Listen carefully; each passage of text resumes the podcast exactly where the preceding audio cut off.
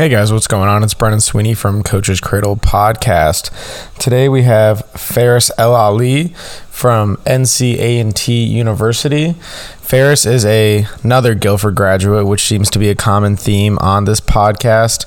But Faris came to NCA&T last year after a couple stints at App State, JMU, and UMass. Faris is a really, really, really good people's coach where he develops a lot of really good relationships with his athletes in order to get the most out of them. But on the technical side of things, Faris also has a lot of really good things to say. He is a big, big, big believer in just doing things the right way. And that's why I appreciate talking to him so much. We get into a lot of really good things in this podcast. So without me taking up any more, much more time, here is Faris El Ali from A&T.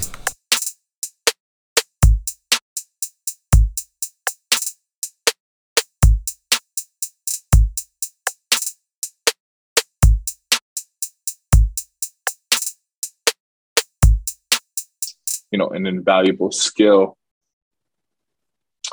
That's an invaluable skill um, for anybody in any you know setting right?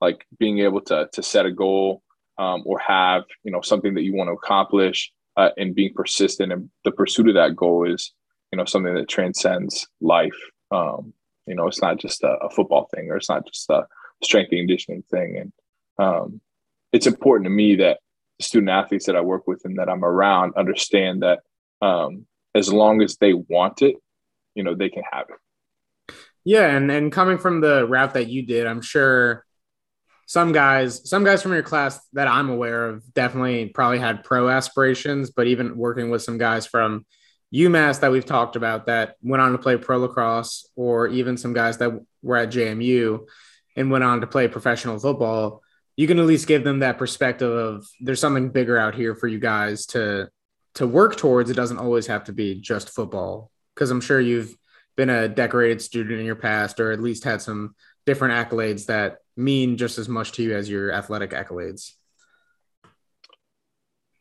Yeah, I think um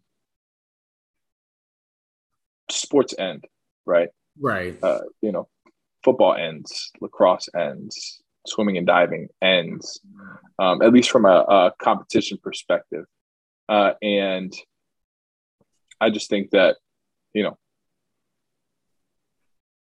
when people know that you care about them, um, you can get through to them and, and uh, help them understand that, you know, the things that we're trying to teach them in this setting aren't just unique to you know strength and conditioning or sports performance or training for whatever sport that they're trying to um, you know excel at. So i think it's it's corny uh, in a lot of ways but it's we're, we're life coaches you know. Yeah. getting someone stronger and faster and more explosive is um, really not as difficult as we, we like to chalk it up to be. Um, being consistent uh, is what you know drives performance and drives improvements in performance. Um, but you know that's with everything in life, right? You know, being consistent, being persistent. Um, it's cliche, but it's true. Uh, and you know, we're just using this as a vehicle to to teach those things. Even relating to what you just said about sports and uh, a lot of the qualities that we chase and that we spend hours trying to adapt are, are going to end as well for the most part obviously we don't we don't want them to end. We want our athletes to stay as healthy as we can uh, keep up with for the most part. But the reality is a lot of those guys are just going to get desk jobs and uh, get fat get lazy and start to gain a bunch of weight like most adults do. But as long as you can keep up with some life quality or some life lessons that that you want to instill i think you're going to make a longer lasting impact. And I mean, even moving on um, to your own personality, we've talked about you working with a bunch of different sports, whether that be rowing or men's lacrosse or football, which are all super different with the way that the the cultures break down. Is there a way that you can flow your style between all all those different sports? It, it all comes back to people, man, and you know, caring about people and being genuine and uh, in how you care for them. I think that as long as you um, you want the best for the people that you're working with and and, serving as a coach. Um, and you remember that you know they have lives and you know they have hardships and they have you know a hundred million things going on in their you know young lives. Um, it's really easy to to build relationships and create connections because you know people can smell uh, you know bullshit from a mile away. Excuse my language. I don't know. Uh, uh, I, I, haven't brushed up on my podcast etiquette, but uh, um, you know, it's uh, it's funny because like if we have a bad day, right? Because we, we're human, like things happen in our lives. Like we do our best to be consistent as coaches, but um, if we have a bad day, like they can tell. Okay, mm-hmm. so if you don't care, they can tell. Um, and it, it's incredible how uh, powerful just asking someone how they're doing is. Um, you know, shooting someone a text, student athlete a text, and being like, "Hey, I know you had this, is that. You know, how was your exam? How's your mom? Um, you know, just because they are student athletes and, and football players and baseball players or you know what have you doesn't mean that their life stops and pauses uh, for them to accomplish their goals and then resumes after they graduate. Um, and so it, it's just it's just about being a good person. You know, being a good coach, I think, is built on being a good person and, caring about you know the people that you're around. Um, it's really hard to, uh, you know, do anything else. So, I mean, shifting into, I mean, it sounds like your style is a lot of relationship building, and I think that's extremely valuable. Uh, even when I work with my own clients, for the first while, it's just super simple programming. And even for the sake of, I just don't want to be able to coach a whole lot and then spend more time getting to know who the athlete really is before I start to dive into, you know, custom programming. But let's shift over to programming. How does that programming style that you have shift from sport to sport? Well, I think you know we've discussed this. Um, you know, there there movement patterns that are universal to to all athletes, right? Um, and I, I know it's talked about a lot. Like we talk about squat, talk about the lunge or, or split squats, whatever you like to call it, hinging, pulling, pushing, what have you. Um, you know, the human system doesn't change when the sport changes. Um, you know, obviously the qualities that we want to develop change, but um, patterns do not.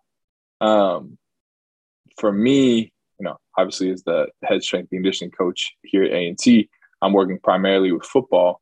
Um, you know, we we try to cover all of our bases. So we um, program squatting patterns, you know, lunging patterns. We push, we pull, um, and then obviously a lot of our supplementary work um, is really built around uh, developing, you know, eccentric strength or isometric strength, or uh, addressing any uh, issues that we've seen in you know spring ball or you know uh, fall competition. Um, you know, trying to develop deficiencies that that you know are typically subjective, like oh he's too small or he's too big or um, oh yeah uh, he's not.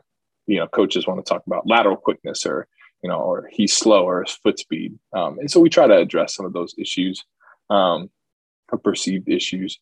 But um, you know, the foundations or the pillars of you know, strength training don't change. Now, you know, we have a bowling team here, uh, actually probably the best bowling team in the country. I, will say that on record at A&T. Um, you know, they s- squat, hinge, push, pull, lunge um, at a very different intensity. Uh, we regress uh, certain movement patterns that we prescribe very different variations um, for those athletes. And, and um, it's highly dependent on their competitive schedule and their practice schedule.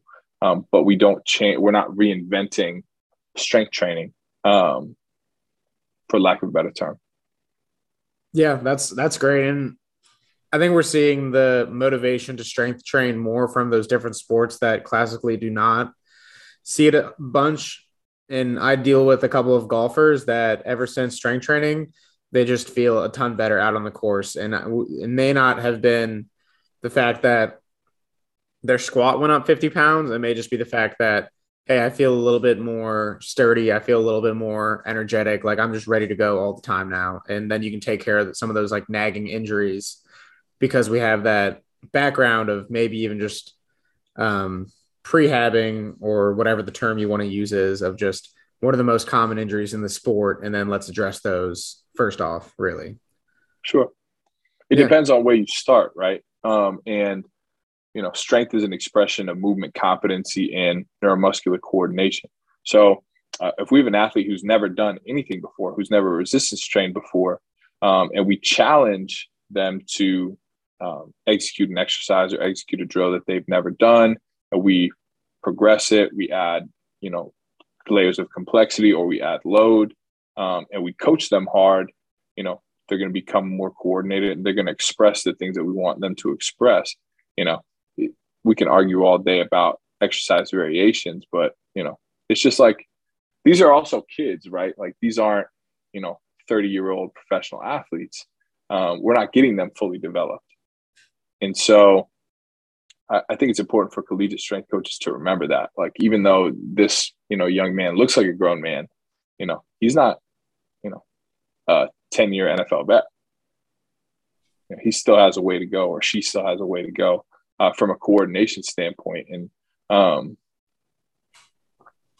we can be creative and we can do things that are fun. We can challenge them in a lot of different ways.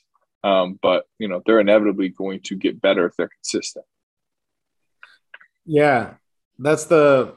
I think what I picked up from from that really just made me laugh because there's the one expression saying the best ability is availability and i mean that's that's great and all but the best ability is also just being like really really good at your sport in in a sense so some strength coaches play this completely preventative approach where it's just all non-injury stuff or trying somehow to prevent injury, which no one really can prevent injury. I'm sure Jameis Winston tearing his ACL was not a was not a factor of you know his training being mostly in his backyard with his dog chasing him around doing towel whip drills. If you haven't seen that, it's it's quite funny. But the the next thing I wanted to ask you too is you you've talked to me about the fact that these athletes have already been through a filtering process when it comes to being good athletes in a sense. Like they can take stress, they can take load.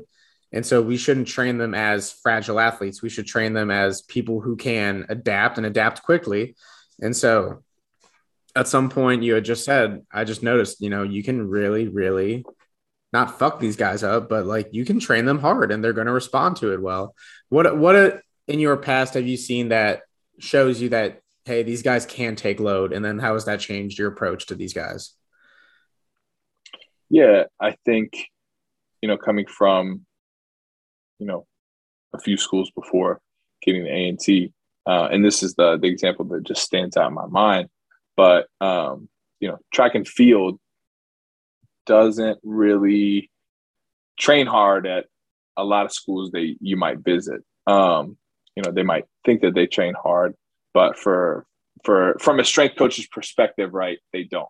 Um, you know the intensity is not there or the uh, frequency isn't there to to sustain and, and um, build actual improvement.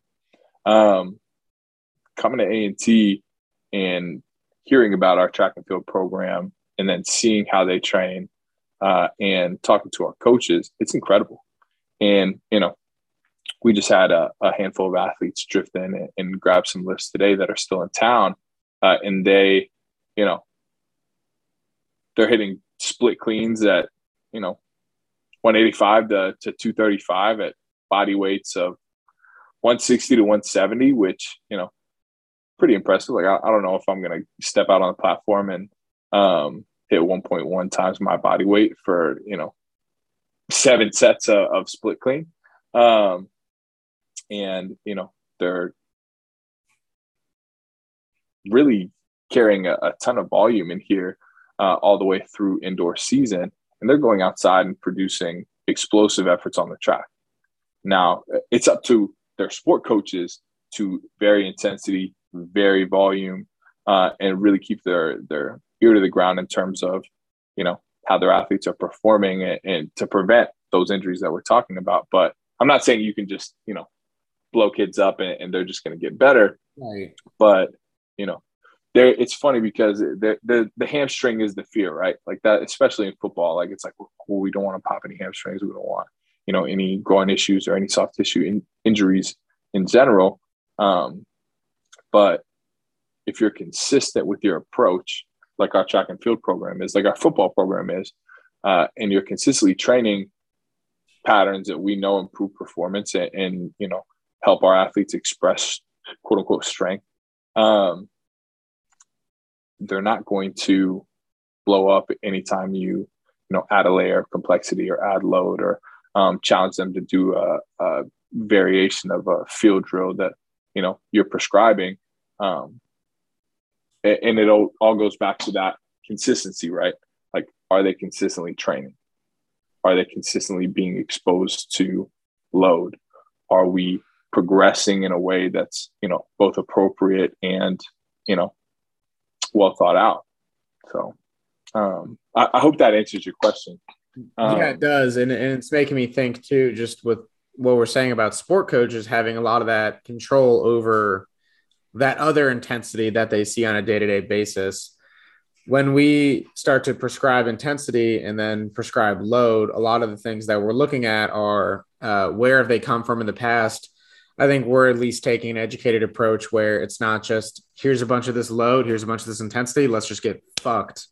And then that's when injuries start to happen. You can't just go from a, let's just say a low intensity block to just destroying them with like German volume training or something like that. Like that's when someone's sure. gonna get hurt.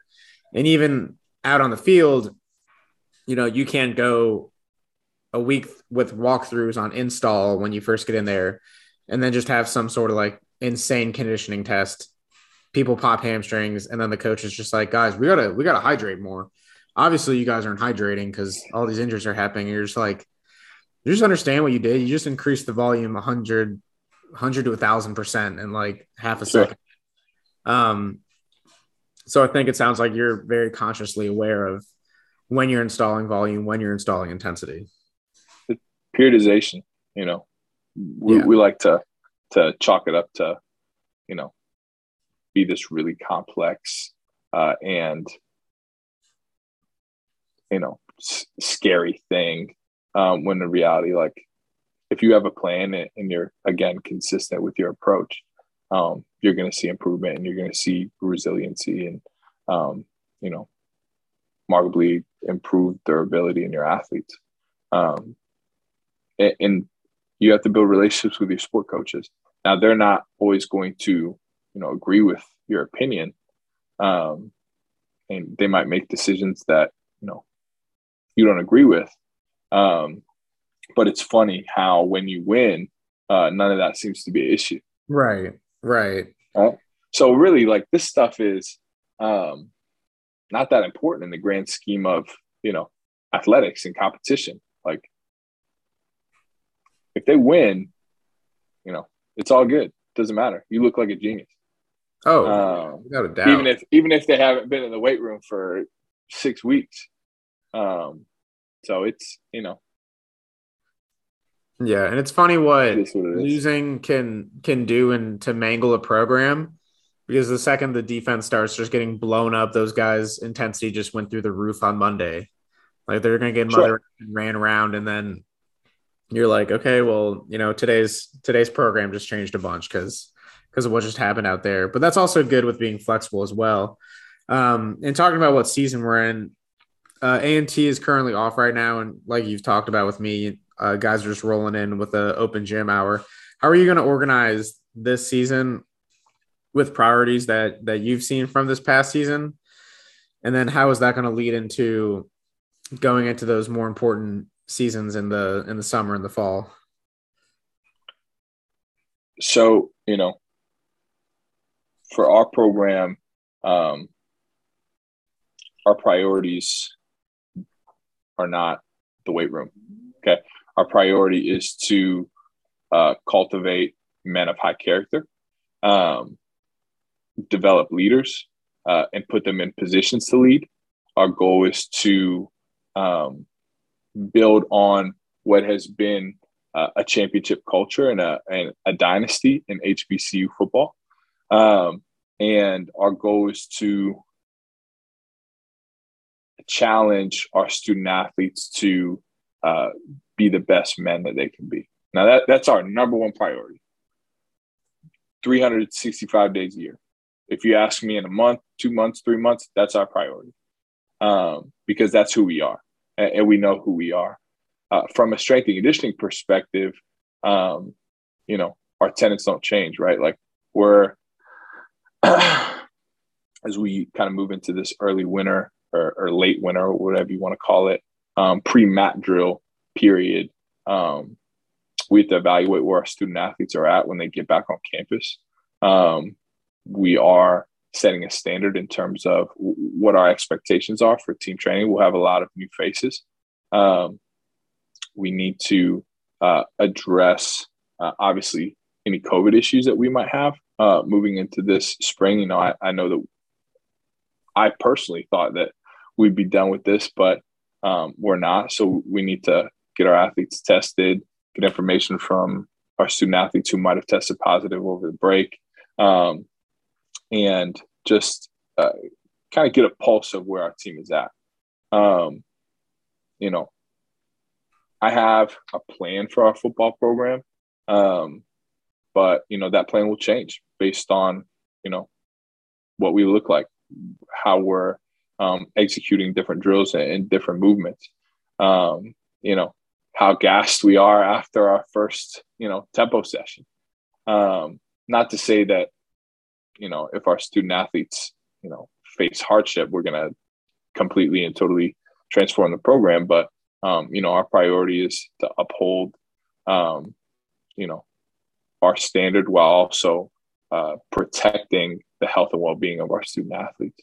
Um, we train four days a week, going all the way up until uh, spring break uh, and we're going to try to expose them to uh, as much high speed running, um, ground based, compound, multi joint movements, uh, and you know appropriately prescribed volume as possible um, without jeopardizing their health and well being. I know that's super vague, but that's yeah, know, right. Yeah, no, I, I appreciate I appreciate the vagueness because some people like to get really specific and it may be more appropriate sometimes to to build at a very vague or a very widespread approach and then tunnel into factors that that you need to hit. I, I think you're a big uh, assessment as you go guy. When talking about prescribing different sets of volume how do you start to ramp up that that aerobic training in football? Um, you had talked and mentioned some some tempo some mat work and some different high speed running stuff. But maybe what does a sample session look like for aerobic training uh, come off season versus preseason? Sure. So when they get on campus, our first training session will be uh, Monday, January 10th. Um, we will start in the weight room. We'll start with a, a ground based uh, warm up. Um, we will hit a, an upper body session, um, which will be primarily you know, you know, EDT style um, push-ups, inverted rows, uh, really what we would consider rudimentary, um, yeah. you know, movements will allow them to auto-regulate uh, the volume based on, you know, you know what they're able to accomplish in, in the time that we have in the weight room.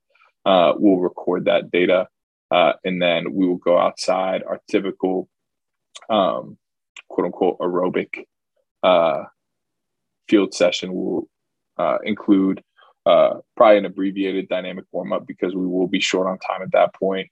Uh, we'll hit our Altis rudiment series. Um, we'll introduce dribble bleeds to them um, because you know they haven't done them in you know several months. Um, you know it's going to be you know a lower intensity because they're going to be you know falling all over themselves uh, or you know trying to master the movement again or, or reintroduce um, remaster the movement sorry um, after we do that we'll hit our tempos on the track we'll probably go three sets of five um, at varying distances depending on uh, our position groups. Um, and that's, you know, up for negotiation. And, and really, that's that volume is set um, because we like to talk about yardage and, you know, total volume. But it really depends on on how they look like. And I know it sounds silly to say, but um, you know, our student athletes haven't been on campus since um, gosh, the week before Thanksgiving or the week of Thanksgiving. Um, that was our last required training session. Uh, our final exams were virtual. So, um, you know, I don't know what I'm getting. We can say, uh, okay, uh, I'm going to hash it out to we're going to do 50% of our um, peak volume in, in, you know the summer of 2021 but the reality is is uh, we need to our program needs to surpass that volume this off season. So you know i'm going to start a little bit higher uh, and uh, see where we can go from there. If that makes sense. I, I hope that answers your question. Yeah no it, it does. Um and I think that's actually an interesting point of I think some people would just take that same volume every year, but for the guys that have been there and have been really consistent with your training program, they should be able to to catch up and then improve upon that. Um yeah, then, the reality is we don't know what they've been doing. Right, you right. Know? So everything everything no idea to change. Yeah, very being very flexible with everything is is always smart. So you mentioned earlier as well, just the different factor that you've had at, at being at an HBCU and some of that culture can change compared to the different football teams you've you've worked with or or been on. Is there anything that challenges you as a strength coach at the HBCUs that you haven't seen from any other university? Uh, what I will say is that North Carolina A&T State University has the richest uh, history and traditions that you know I've encountered at any school that I've worked at. Um, you know, our alumni are incredibly engaged. Um, they're very generous. They uh, are curious, um, and, and, we're talking about guys from you know the ABs all the way to guys that graduated uh, in 2018, 2019. Um, people care uh, about our student athletes. People care about our program. We have a ton of stewards of this program, and uh, it's always interesting uh, being an outsider coming into a school but at A&T specifically, um, because there's so much pride around not only our football program but the institution, um, you've got to prove yourself, uh, and that means for us is to produce, right? Like we have to produce explosive efforts. We have to help our athletes produce explosive efforts. Like we're not, we don't get to play anymore. Um, we have to uh, build connections with our alumni network. We have to build connections with uh, faculty and staff on campus. Um, and it's uh i think it was a a challenge for me early because we were still dealing with um you know kind of some question marks in terms of covid we had you know a lot of students off campus if not you know all of our you know traditional students who weren't um, required by their majors to be on campus um, you know we had a lot of people who were working remote uh, from a faculty and staff perspective um, and so it was hard last winter, um, just getting out there and meeting people. Um, you know, obviously, it looks like we're going to be facing some similar challenges moving into this January and February.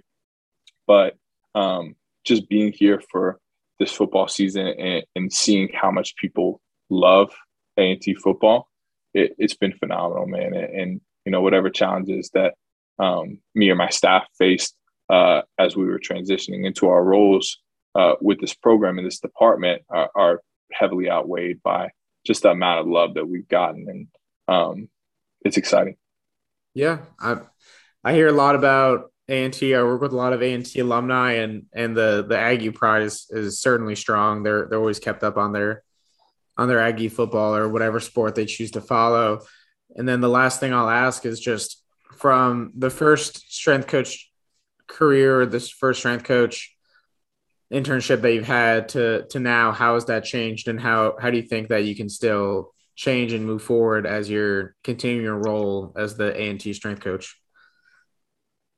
Um, well, first I'll say I'm not the only one here, right? We we have a, a staff of um, coaches that that care a lot about our student athletes. They care a lot about um, our teams and our programs and our coaches.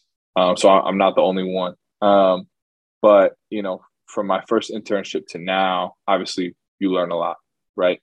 Um, learn something new every day, whether it's you know a new way of doing uh, X, Y, or Z. Um, but I would say that perspective um, has been incredibly incredibly valuable for me, and, and just um, being able to see how an SEC program is run, being able to see how an A10 program is run, being able to see how um, a CAA program is run, and now um, being here at A&T as we transition into Big South competition for all of our sports or most of our sports, um, perspective has been, uh, you know, key for me um, in just keeping me grounded and knowing that, um, you know, Rome wasn't built in a day. Again, as cliche as that is, um, but you know, we have a goal or we aspire to be here. Um, and that's winning championships in every sport that we have. Um, what does it look like at this school? What did it look like at that school? How are we different? Um, how can we be better? How are we better? Um, and, and you take that that knowledge with you. Yeah, for sure. I mean, acknowledging your strengths is is huge when it comes to some sports and just being confident in, in what you have. And I'm sure as a coach, you're very confident in the things that that you know you can do well. Uh, we've talked consistently about about some certain things where I'm just like, damn, this guy really knows a lot about this certain subject, and and you definitely wish that you could you could have more knowledge in other subjects, but that's really that's really good, and I think this has been really cool from a from a unique perspective, even of of you to me. Uh, same school, but very different, very different routes so far. So this has been great, Faris. I appreciate it. Is there anything you want to plug or talk to before we uh, get you logged off here?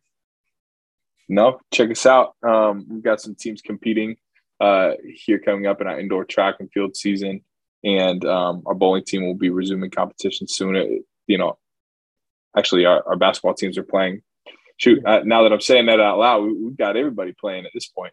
Um, but but check the Aggies out, man. You know, we're, we're uh, blue collar. That's what I'll say. Yeah, for sure. And I I will recommend everyone just check out the the Aggie track team. I was I was blown away just learning all this information about how decorated the these groups are, and it's crazy. You're going to see some uh, highly sponsored athletes or some high level Olympic athletes in there if you if you want to dig deep into the the Aggie history of track. Again, Faris, this has been great, man.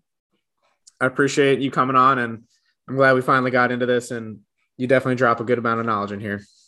Absolutely, appreciate you, buddy. Of course, man. Of course. All right, having having you to to hop on the podcast. Um, we definitely certainly had some good conversations over at A and T or just on the phone. Um, through there, you know, seems like you've been a little a little all over the place with with career wise places and even things you wanted to do.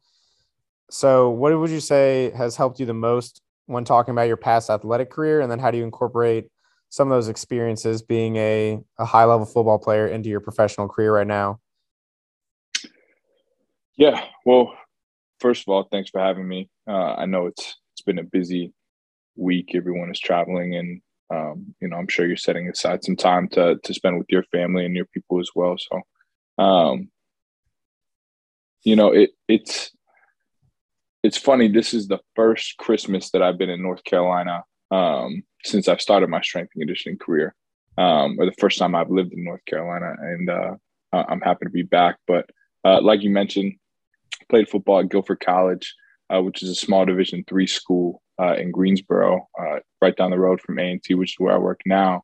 Um, and it's very different from, you know, the football programs that I've worked with uh, since starting my strength and conditioning career. Right. Um, and you're a Guilford grad, you know, you know exactly what it was like, and, and it was, you know, different when I was there. Um, but it, it doesn't really compare in terms of facilities, budget, um, you know, access to different pieces of equipment or um, even, you know, some of the things that my student athletes at, uh, you know, my current institution might take for granted. Um, but, you know, the, the traditions are still there, right? Um, these things that we, you know, consider rites of passage from a training perspective, uh, whether it's, you know, you know, team runs in the early uh, spring or, or, late winter leading up to spring ball.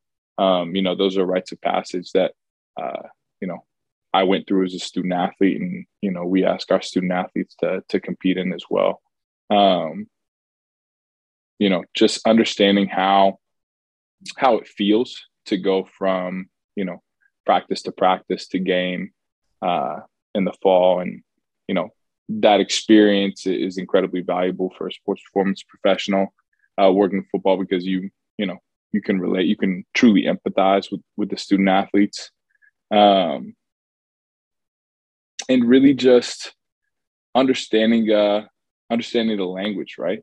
Like knowing what people are talking about knowing what they're going through being able to to connect um, with coaches and athletes from a from a football perspective is incredibly valuable. I'm, I'm not sure if that answers your question, but um, those are some of the things that that I brought with me, and obviously I've been able to work with a, a couple of different um, coaches and teams and, and sports. Um, but those are the some things that have been consistent. Yeah, I mean, when you talk about being in in their shoes and being able to speak the language and just having a a certain understanding, I think that does a, a large part when you even talk to to the sport coaches, which is a which can be a, a blessing and a frustration for for most strength coaches and in any sector really. Um, but even being able to like just level with them, like, hey, I've been here, like their bodies are beat down, like we need to take like a second, or hey, no, like they're ready to go, like off of the rip. And yeah, I mean, you've definitely played at some cert, or you've definitely coached at some some very high level schools. The one stop that you had before A and T was at James Madison, and they just played for a a national championship, didn't they? Uh, I believe they, they made it to the semi. Semifinals? They made it to the semifinal. Right. So even then, I mean, so. you still have like a load of credibility when it comes to coaching as well. Like, hey, these guys are these guys are just as tough as you guys, or you can at least relate to the national level with them about who they're competing against and who they're going up against. And then do you even find yourself picking up on on body languages or certain things like that throughout the day that you think some other coaches may not because you've played in that position before?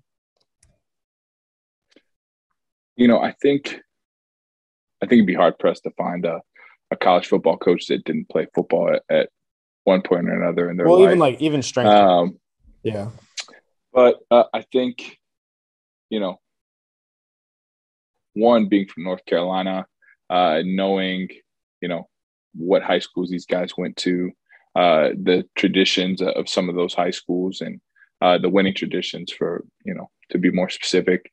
Um, you know, and being able to to talk about you know we have a bunch of kids from Charlotte, and I'm I'm originally from Charlotte, uh, and being able to sit down and talk to them about you know some of the things that you know were were going on whenever I was in high school and competing in uh, you know some conferences that don't exist now in Charlotte and you know playing with and against some of the players that you know have come out of um, the Southwestern 4A conference that that doesn't exist anymore. Um, it allows it allows us to, um, or it allows me specifically to um, just connect, right, uh, and and be able to, you know, uh, how do you say it? Like, I think that my athletes trust me more because they know that I know yeah, you got you have some where they come from, right? Yeah, um,